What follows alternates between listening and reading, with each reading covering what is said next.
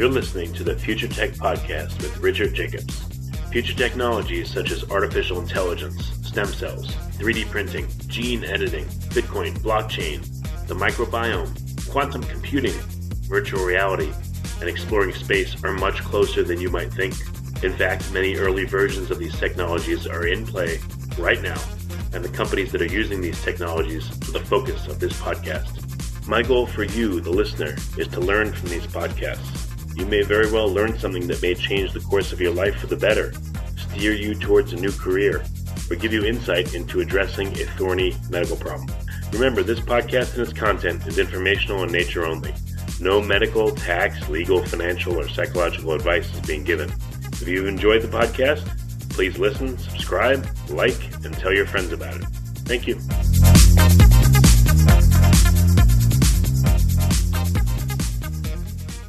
Hello, this is Richard Jacobs with the Future Tech and Future Tech Health podcast. My guest today is uh, Teresa Rebelo Pinto. She's at the uh, CENC, the Lisbon Sleep Medicine Center. So, Teresa, thanks for coming. How are you doing? Hi, thank you. Thank you, Richard. Yeah. So I just spoke to one of Teresa's uh, co-workers there, uh, Katia Reis. Teresa, what's your particular focus on sleep? It looks like you work with uh, adolescents and developing kids. Is that right? Yeah, that's right. So I'm a psychologist and I work also as a psychotherapist and uh, as a sleep psychologist and sleep consultant. So my my work is mainly in the clinic, but also with the community. I work as a as a consultant for schools and for companies and for uh, non-profitable organizations that ask for my help uh, related to sleep interventions. So, what ages of um, of kids do you work with typically? Well, I work mainly with adolescents in the clinic, uh, and it's a very critical age uh, regarding sleep habits and uh, behaviors. Um, but uh, in schools, uh, I have worked uh, since kindergarten until the university. So sleep is like it's important in every age, of course, and uh, we think also it's also important to to develop sleep uh, education strategies since early childhood but uh, especially in adolescents that uh, usually represents a big challenge for sleep. Yeah why? What happens with adolescents like i think people probably assume oh kids sleep great. You know they just lay down they fall asleep they have no issues but what's the reality of it Okay, so it, it should be like that. So uh, if we let them sleep, maybe they could sleep better. But uh, the reality is that we're seeing more sleep problems uh, in early childhood, uh, mainly because, uh, uh, well, sometimes there are sleep sleep problems and people don't recognize them, so they don't ask for help and they get worse. and people should know there are some important sleep sleep disturbances during childhood that need uh, for help. But in adolescence, there's like this, uh, uh, it's the big storm, as Mary Carskadon once, uh, uh, she's a big uh, researcher in the sleep field, and she, calls the adolescents the, the big storm. And the problem for sleep is that there are so many developmental change, changes in their biological rhythms and adolescents have uh, later sleep times. So they internally their sleep clock uh, is telling them to go to bed later. And then the school starts time uh, is earlier and earlier. So they are uh, giving less opportunity to, to sleep. So they sleep less during the week days and then they they sleep more during the weekends. And this is a, a terrible habit I have uh, three kids, and um, it's a fight to get them to go to sleep. But um, so first of all, with kids, what um, their chronotype is later. They prefer to go to bed later, but how much later? What would be an ideal sleep time for an adolescent? You think? Okay, so children are more like a morning type and early type, and then during adolescence we start to to have later chronotypes, and uh, that difference could uh, it it depends. Uh, it's different from person to person but uh, I think uh, maybe if you if you have enough sleep, you can shift your your sleep timing maybe two hours uh, later or something. But the thing is, uh, you should always uh, think about at what time do you have to get up? And the thing with adolescents is because the society is organized like that, they still need to wake up early. So Mm. you need to balance uh, and try to, to get enough sleep. And with adolescents, the case is uh, they should sleep at least eight or nine hours per night and every night, not uh, only on weekends, you know? Well, I So- guess school school start times are, uh, you know, are probably very difficult. They cause problems, right? Yes, they are a challenge indeed, and uh, also examinations uh, in uh, 8 a.m. For instance, in Portugal, sometimes you have uh, they have exams uh, very early in the morning or tests, so it's very difficult to guarantee uh, successful rates or grades in schools when they when they are being evaluated um, so early in the morning. So something we could do what is to uh, reschedule examination timing, for instance, if you cannot change school start time. Yeah. What are the school start times in Portugal? It's between 8 and 9, but uh, Okay. they become earlier with age. Uh, so Right. that's the opposite of our chronotype that becomes later, you know? That's better than the U.S. In the U.S., the, the start times sometimes are seven thirty or seven o'clock. But you know, Yeah, I know. early. I'm aware. I'm aware of that. But also in Portugal, we have everything very late. Okay, so it's usually to have dinner around 9 p.m. or sometimes 10. So uh, everything is very late. People go to bed very late. It's usually to, to have adolescents wanting to, to watch TV programs until 1 a.m. in the morning or later. So uh, it's true, it's not so bad comparing to the US, but also our our habits, our lifestyle is very very late. I think I should move to Portugal because I'm like a, a serious night owl. I probably love it there. You know. Well, I'm sure you would be great here. So if you if you can't intervene in school start start times, what can parents do to help their kids sleep better? You know, what what should they do? Okay, so first of all, uh, everyone should enjoy sleeping, and sometimes children and adolescents don't they don't like uh, to sleep because they they think uh, it's not worth it. They they have so many things, uh, so many other interesting things to do, and uh, sometimes the case is they they have no idea what happens during sleep, so they don't know the importance of sleep and uh, I think uh, adults may be more concerned with this and maybe more aware of the importance of sleep. So, to to start, I would say that uh, it's very important to uh, raise awareness about the importance of sleep and explaining children what happens, because I mean their their brain is so active during sleep time, and many of them don't know that. I try to explain to them, you know, you need to sleep and this and that, and you know, they'll say, "Oh, I can't go to sleep. I lay there, I can't fall asleep," or you know, uh, it's funny. There was even a book I got edited by Samuel Jackson called "Go the Fuck to Sleep," and I I played that for them, and they just laughed instead of like, you know, bedtime stories don't seem to to help. It actually seems to make them like more active and more alert. So I just wonder if there's strategies to uh, you know to help them fall asleep faster. Do you do you just lay with them and kind of talk, or what do you recommend would work? Okay, so I, I recommend uh, strategies that help you to to uh, slightly turn off from your daytime activity. Okay, so maybe you can choose better the the stories to to read at night, uh, or maybe you can read before and save some time to to do something else before immediately before going to bed, or turning the lights off. So uh, you have to think about physiology emotions and uh, cognitive um, uh, and thinking right so Right. everything that that stimulates your thoughts your emotions positive or negative and um, your your body is bad for you at night so you should reduce lights you should uh, decrease uh, uh, emotional content even in uh, during um, storytelling right so stories at bedtime are great and uh, they are a great moment to connect with children and to give them comfort because it's also important for sleep the the notion of comfort and uh, security, right? So right. bedtime stories are great, but maybe you need to work uh, with the with the content of that stories. What do you mean, like tell them boring stories, like read the dictionary to them, or read like psychology manuals, or what? well, I'm not sure about manuals, but uh, maybe something that uh, allows them to enter in their dreams. You know, something that stimulates uh, the the dream content. So it's like this is the the the first part of your dream, the story I'm telling you about, and now you need to sleep and see how it all turns out during your dreams. Okay, for instance.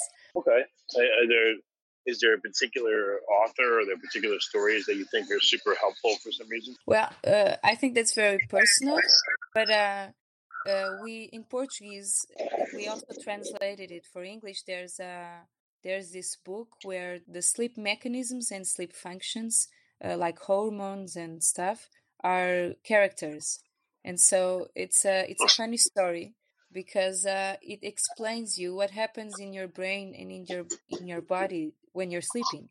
So you have like the growth hormone who who is telling you uh, your body uh, to grow during during sleep. You have your your memory working. You have your learning abilities. Uh, you have your body temperature working as well.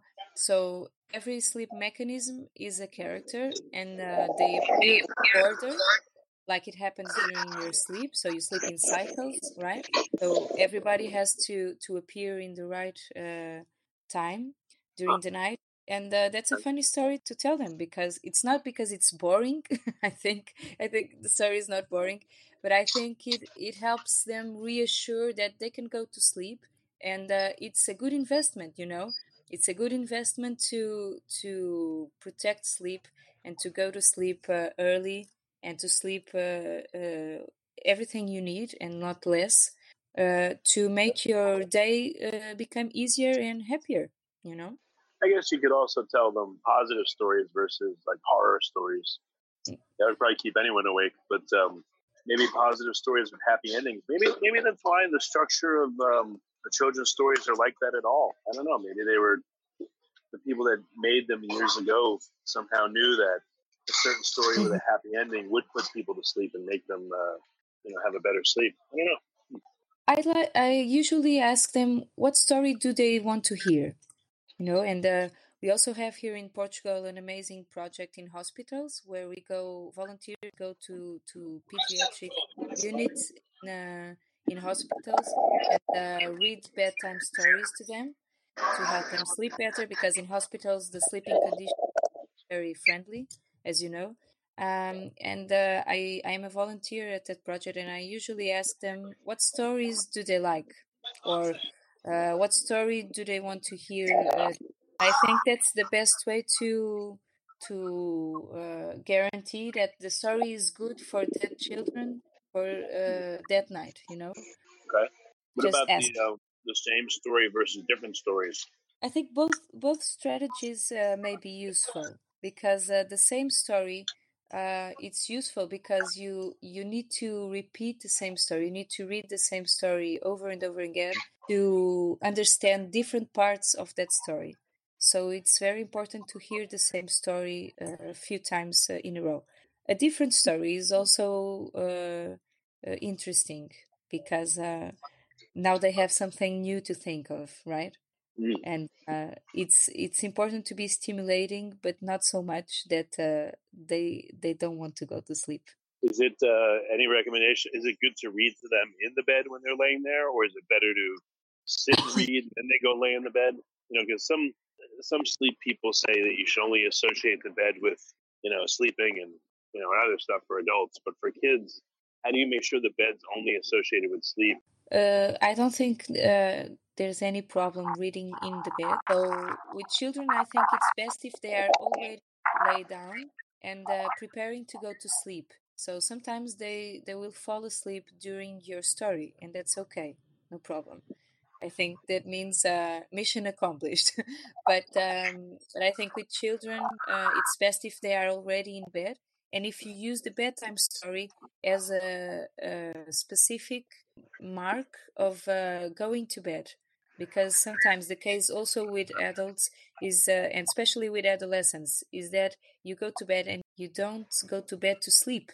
You go to bed you bring your cell phone you bring your laptop you see you watch mm. tv the television. So you use the bed for everything you do during the day or things you should do during the day so with children i think it's okay if they go to bed and if you read them a bedtime story in the bed but it's important that you look at that story as something to go to sleep and not something else. Right. Are there any other uh, i don't know any other practices to help kids? I mean what we didn't even get into it but what kind of problems do uh, adolescents have? Do they tend to have a lot of insomnia? Do they have night yes. terrors. Insomnia is the most prevalent sleep disorder with uh, adults and also with adolescents. But in adolescents, we have the delayed sleep phase uh, disorder, which is the one I was talking about previously. So it means that they have their sleep timing uh, delayed regarding sunlight. So in children, we have uh, behavioral uh, insomnia. So they refuse to go to sleep or they have uh, afraid of going to sleep. Uh, and we have uh, night terrors and sleepwalking, and uh, and that's it mainly. But also we have sleep apnea, which uh, which is a severe uh, respiratory um, problem, and that it happens also with children. Uh, so they should look into it. So if you think your children is sleepy during the day, during daytime, uh, or is um, with mood uh, changes, swings. If you notice something uh, awkward in uh, during uh, the night with her breathing, or uh, some screamings or crying, something very bizarre or unusual, you should ask for help. Or if your children doesn't like to go to sleep, and if it's a it's a challenge in a way that she's not sleeping enough, you should ask for help because there are some some behavioral and also some medical uh, strategies that uh, can be useful. Do kids? Um, I'm surprised that kids have apnea. Do they ever? Um, do they ever have like CPAPs for kids, or do kids uh, get treated differently than adults? It depends of the apnea. So uh, most of the times with children, the problem is uh, with the the morphology of the the face and the respiratory uh, airways. So uh, sometimes the strategies uh, with children are uh, surgical, but uh, sometimes yes, you have uh, CPAPs and uh, something like that adapted for children. Yes, children. Kind of like myofunctional therapy where they do exercises, you know, to strengthen their throat, their tongue.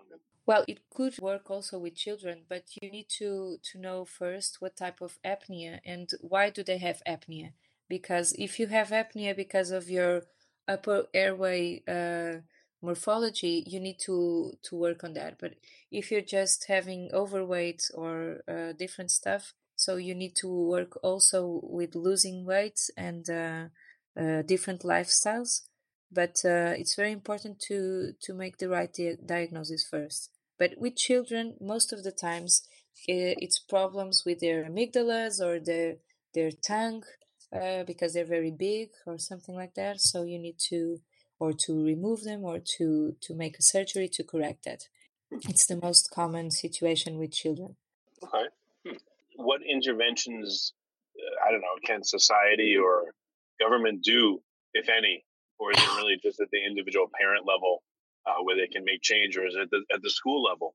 Mm-hmm. You know, what are what are suggested? You know, if you had your way and everyone would listen to you, what kind of changes would you make at, let's say, the school level, the parent level, maybe even the government level? Okay, so with the with the parent level, I think parents should be aware of uh, how sleep works, and uh, they they should be able to promote the the most sleep friendly environment back at their homes. So first, give the example because many parents want their kids to sleep, but uh, the parents don't sleep well. So I think the example is uh, very important, and then uh, you know to to be attentive to their sleep patterns and to look for help if if needed. In schools uh, uh, you know sleep is not part of the school curriculum and it would be very easy to include sleep in biology or uh, even in uh, different uh, fields you can work with uh, with sleep okay? So if you think that sleep is related to everything you do in school and with every um, subject you study uh, you can work from different perspectives and teachers in portugal are, our experience is that teachers from math from exercise from music, uh, teachers from Portuguese even they have worked with sleep education in different uh, in these different uh, subjects. You know, so it's possible to look to sleep to look at sleep and to uh, study sleep through different perspectives in school. And I think that would be a great challenge to teachers to insert uh, sleep in their curriculum. Also, uh, the society I think society uh, should be more sleep friendly in general because uh, nowadays apparently uh, you're smarter if you don't sleep well or sleep when you're dead and stuff like that. And uh, uh, in Portugal we have uh, Cristiano Ronaldo from football. And we use him many times as an example because he's considered uh, the best player, the best football player in the world, and uh, he values sleep a lot. So uh, it's something that uh, we usually uh, say to our teens is that if you want to be successful, please sleep and uh, sleep well because you are only going to be successful if you sleep right. You know, yeah. and I think that's an important message to everyone. Any great examples of um programs in schools or other programs that are having a big effect on people? Positive? Well, uh, we have seen some programs around the world, and uh, in the US, uh, there have been many initiatives uh, also with volunteer uh, projects in the community, with uh, distributing pajamas and bed kits to children in in some social difficulties that uh, many times don't have the don't they don't have a good sleep environment. Uh, that's an example, a good example, I think. Um, it's called uh, Beds for Kids, I think, the, the initiative. And um, well, here in Portugal, uh, we had this Sleep Schools project. Uh, it was a national program, and uh, we developed this model that uh, could represent an easy uh, tool for for um, parents and teachers to look at uh, sleep related um, factors and routines and to correct what was wrong uh, to healthy sleep practices and uh, it was very impressive because uh, students from kindergarten until the university as i was saying before were very participated with very uh, enthusiasm in this program. And so everybody was asking us to go to schools and to give them the tool so they can use them, uh, they can use it and to to reach better sleep practices. And it was very effective. So most of the the students didn't know uh, th- there were sleep problems. For instance, they thought, well, everybody sleeps poorly, so really? they had no idea that there were sleep disorders. So we explained what was an insomnia, uh, what were the consequences, uh, and they had no idea. And also, they have no idea about uh, how sleep works. You know, they think they can sleep less, and then they would sleep more than the next week, and that's okay. Uh, so they have uh, misconceptions about sleep mechanisms and functioning and uh, it was very helpful to to help also teachers to learn about sleep so they can ask their students uh, questions you know? So uh, our experience was that we had uh, teachers organizing for instance the sleep marathon and this the case was not to who was sleeping more during one night but the case was like uh, who would respond uh, to more correct answers uh, regarding sleep or something like that. We had debates and everything. We had uh, plays, uh, books that students wrote about it, but everything was made and proposed by students. So we would uh, uh, guide them through uh, some sleep content and then they would ask questions and propose something to do about that to uh, raise awareness for instance with younger uh, uh, students or something like that. So it was uh, the results were very good uh, regarding raising awareness and i believe also in changing sleep behaviors. I would think you work mostly with parents right that are concerned about their children's problems well, we also worked with uh, with parents, um, but the case was uh, that parents also had many questions about their own sleep. so Okay. of course, of course, parents are also worried about their children's sleep and uh, asking uh, what could they do to to improve uh, their children's sleep. But the thing is, I think most of the parents uh, don't have um, also so many uh, good sleep practices.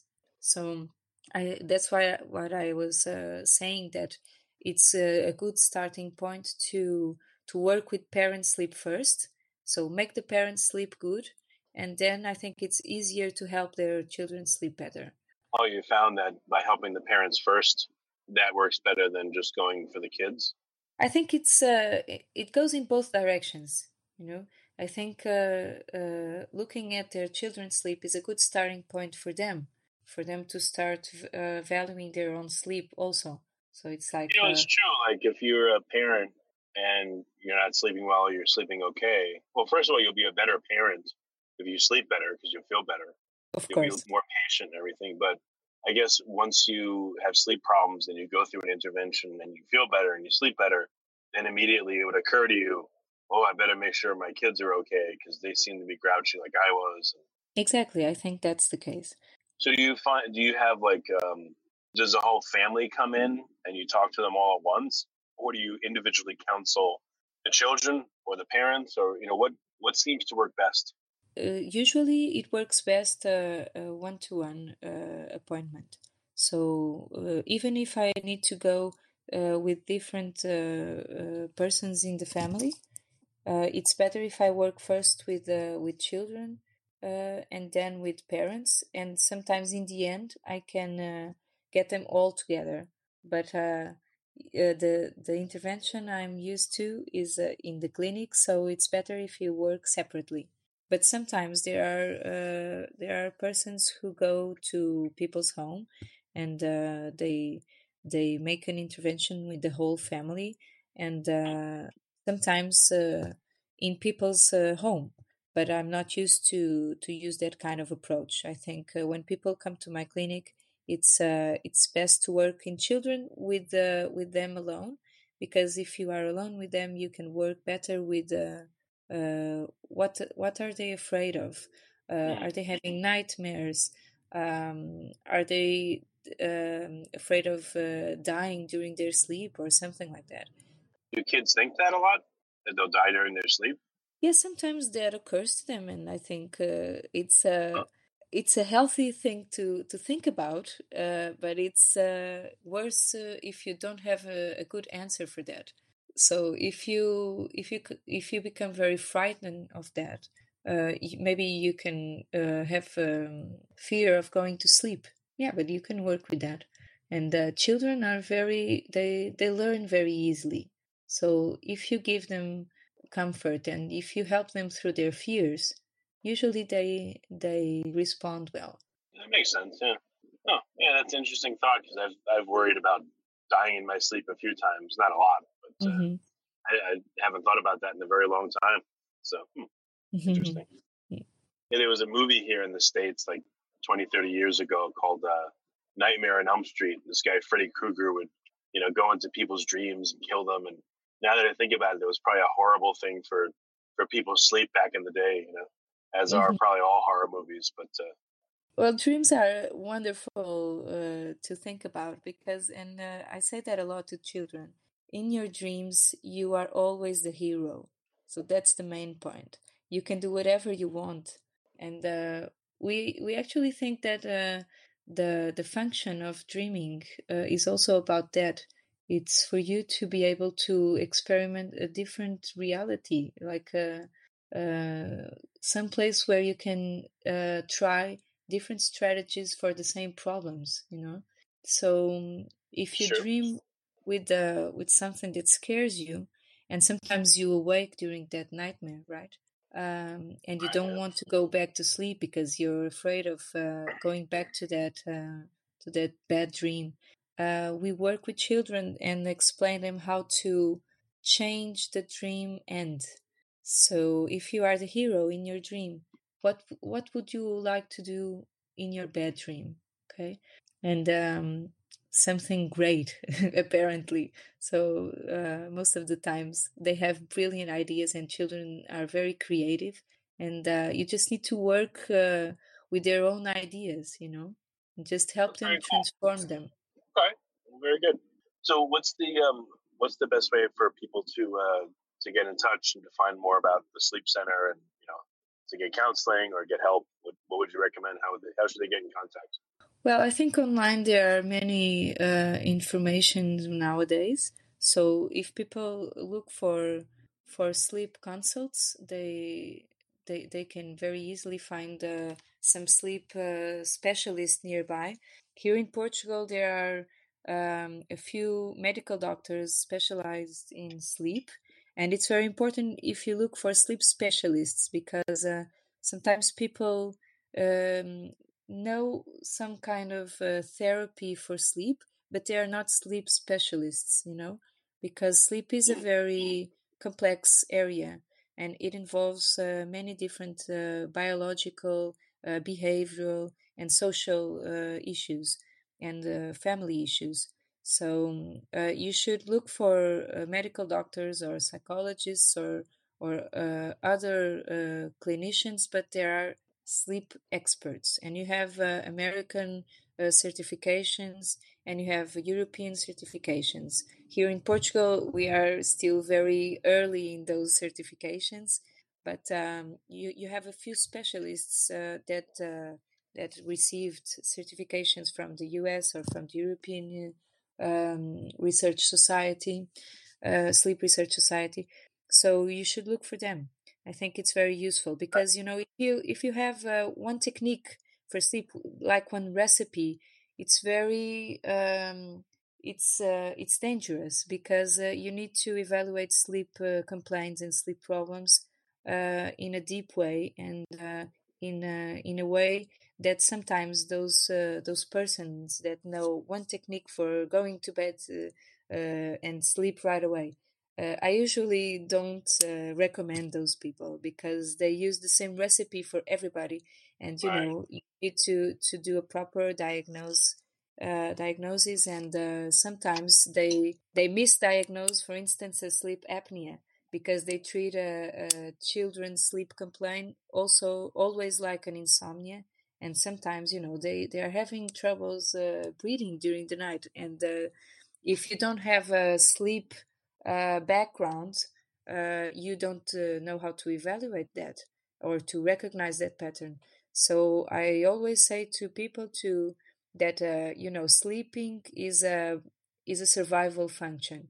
So your body knows how to sleep if you let him sleep and if you give him the proper conditions um, so if you respect your schedules, uh, if you don't have many uh, sleep disturbances like uh, electronic devices and stuff like that, uh, but still, if you are having the, the right conditions and you, you still have troubles going to bed or, or sleeping uh, with quality, I suggest you go and ask for help as soon as possible. Otherwise, your sleep problem will just continue to get uh, worse and worse, and it's not worth it. Okay. Well, very good. Well, Teresa, thanks for coming on the podcast. I really appreciate it. Thank you. I hope I could give you some insights about uh, the importance of sleep education since early childhood. And thanks again for inviting me. It was a pleasure.